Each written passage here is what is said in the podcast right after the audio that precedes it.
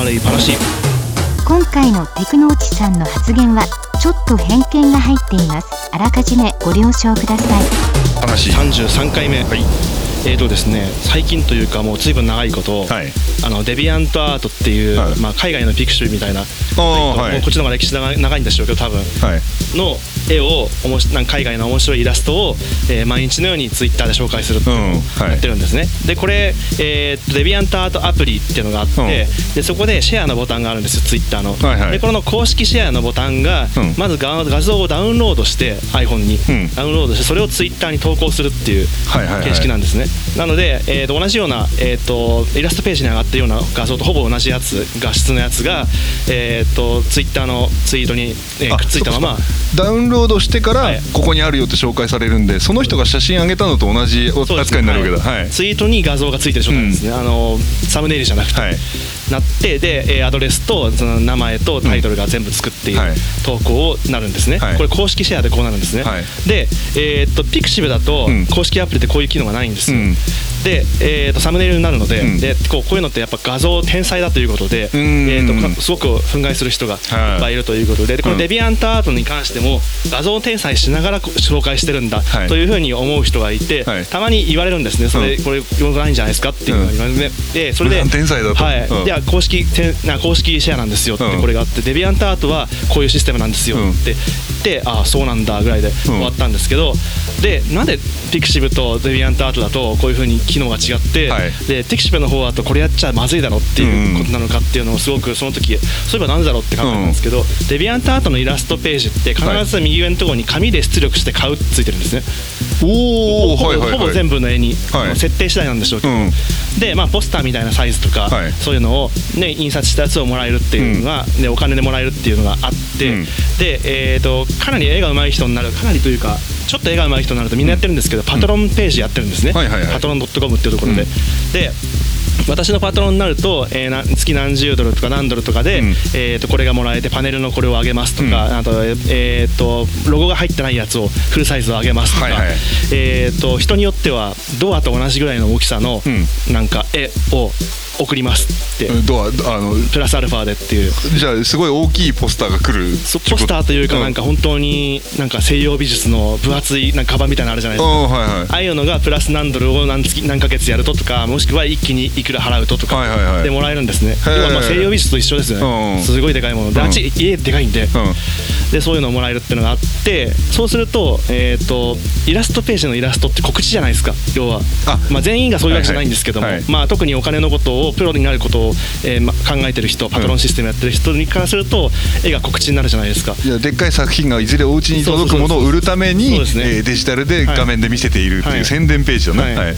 なので画像をダウンロードしてツイートするという。でそうした方が大きな告知になるからはあ。公式シェアがもともとそういう風になってるんですようんうんうん。ね。でピクシブの方だと、えーと自分の販売あのピクシブにはブースっていうのがあるんですけど、ぶ販売ブースでちゃんと絵を売るっていうのを一個一個つけていかない限りは、その可愛いイラストがあってもそれを紙で買うっていう選択肢があんまりないんですよね、うん。後で画集が出るってことはあるんですけど、うんそうすると基本的にはそのイラストページの目的がそのイラストを見て、えーいいね10点をはい。もらえると一番嬉しいっていう、うんあとはもっとコメントもらうとか、うん。そういうことになるじゃないですか。だから、えー、とこれ画像を保存して、うん。画像を丸ごとツイートしながら、こなんかあのこういうイラストが素敵だったっていう風にリンクをつけるともうそれを丸ごとパクってることになるから、最終目的をパクってることになるから、はい。すごく問題になると、でうん。一時期僕使ったことあったんですけど、はい。ピクシブのアプリが公式アプリが、ん。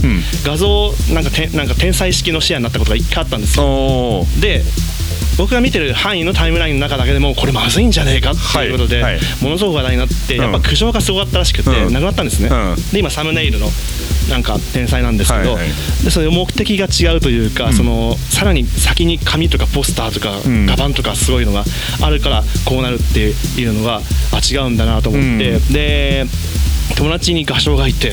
あ画商そんな人がいるのかい。画商がいて。音はい。楽家がねなんか画商になった人いたんですよ、うんでいてあどこで売ってるのって話になると、どこどこっていうか海外にずっとでなんか飛行機で移動してるだけだから、うん。あんまり日本でどこってことはないなって話になって、あやっぱり日本だとダメなのって話になってい。や、はい日本そんなに大きなもの飾るとこないでしょって。まず言われて、うん。で僕はコミティアっていうあの創作系オリジナル作品オンリーの即売会でひたすら行くたびになんか、まあ、次のかっこいいジャケットをうんなんかお願いするためにいい人を探そうと思ってて、はい。画集をなんかもう1回行くたびに3万円とかうん。買ったんですね、うん。でか毎回行っててそうすると何度も何度も行ってると喋って喋ったりするじゃないですか、はいはい。で話をしてると「いや画集売れないんだよね」って言ってだから漫画描いてるんだけどこっちもってっていう話になって。イラストレーターさんが絵だけだとはい。あれなんで漫画にする、うん。なんか32ページフルカラー A4 で1000円とかで売ったりするんですね。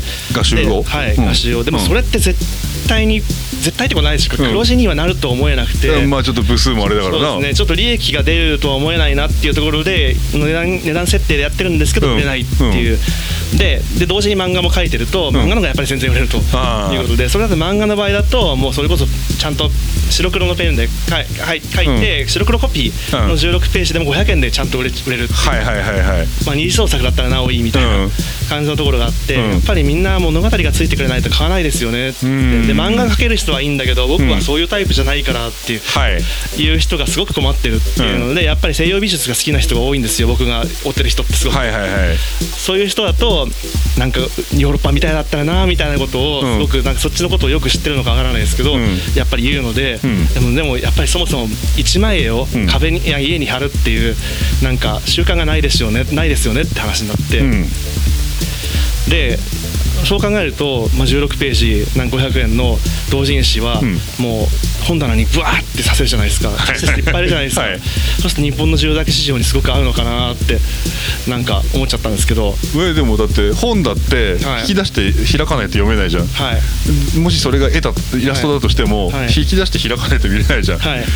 だそこに家の住宅事情の差ってあまりないような気がああするんだそうですね。うん、でもあそうだその代わり引き出して開いた時 はい。にやっぱりストーリーのあるものが読みたい。っそうか住宅市場だけじゃないです、うん。そうストーリーなんですね。ていう方向のような気がするんだよ。うですだって住宅事情だけが問題だったら、デジタルの画集をもっと売れていいじゃん。そうですね。その通りだ。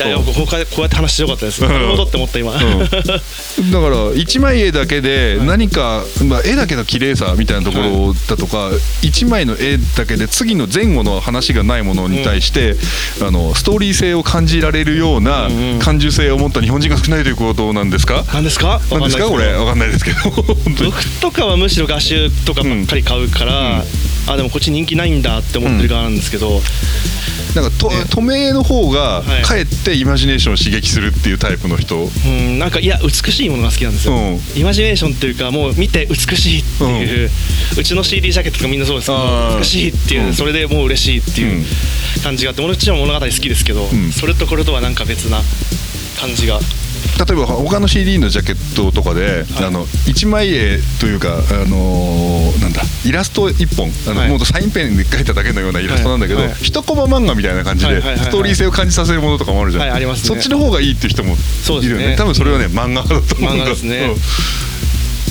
で美しい絵をパッと見たいっはいていう感じか。確かに俺あんまないかも。あそうですか、うん。よーく机とかに貼りまくったり、うん。壁に貼ったりとか、うん。なんかよくしてましたね僕うん。高校生の頃から、勝手に印刷してピクシブから。ピクシブじゃなかった頃かなんかイラストページから、うんはい。だから32ページフルカラー画集1000円と、はい。えー16ページモノクロコピー紙500円、はい。多分俺コピー紙買うわ。そうですよねなんかなあ多分そこはもう人によりけりなんでしょうけど、うん。私も絵の美しさみたいなところは2番目かな、うん。やっぱりストーリー性かもしれない。画集買ってきて、うん。なんか16ページあったらそのうち3枚ぐらいがすごい好きだったじゃないですか、うん。切って、うん。貼るんですよね。結局、うん。開いて見るのって嫌なんでとりあえずすごいすごいでっかい机をうん。1枚用意して、そこに貼り続けてん。どんどん上から貼り続けて、うん。こっちのがもっと重優先順位が上のやつができたからこっち上に貼るっつってペタッて貼ってその机の上の面積をいろんな絵で競い合うみたいな状態に、なんかいつだったかの本本の内容を写メで撮ってコラージュしてるみたいな話ちょっと近くなってきた。えやっぱりなんか手を加えるのが好きなんじゃないですかその辺は、はい。自分のコレクションをいじるっていう感覚かコレクション好きですね、うん。まあでもこうやってツイートで絵紹介し続けてるのも多うん。分そういう感じがうんあるからでしょうね。うん。ああいやでもストーリーじゃないと売れないんですよねは。ななんだろうちょっともうちょっと原因掘りたいねこれで、はあへえでもストーリーのあるものまあストーリーっていうのもなんだろうあのその作家さんが生み出すものじゃないですか、はい。だからそこも創作のストーリーの場合と二次創作のストーリーの場合でははい。文脈の共有が全然事前共有が違うじゃないかはいという話がちょっとこれ長くなるからはい。次回。はい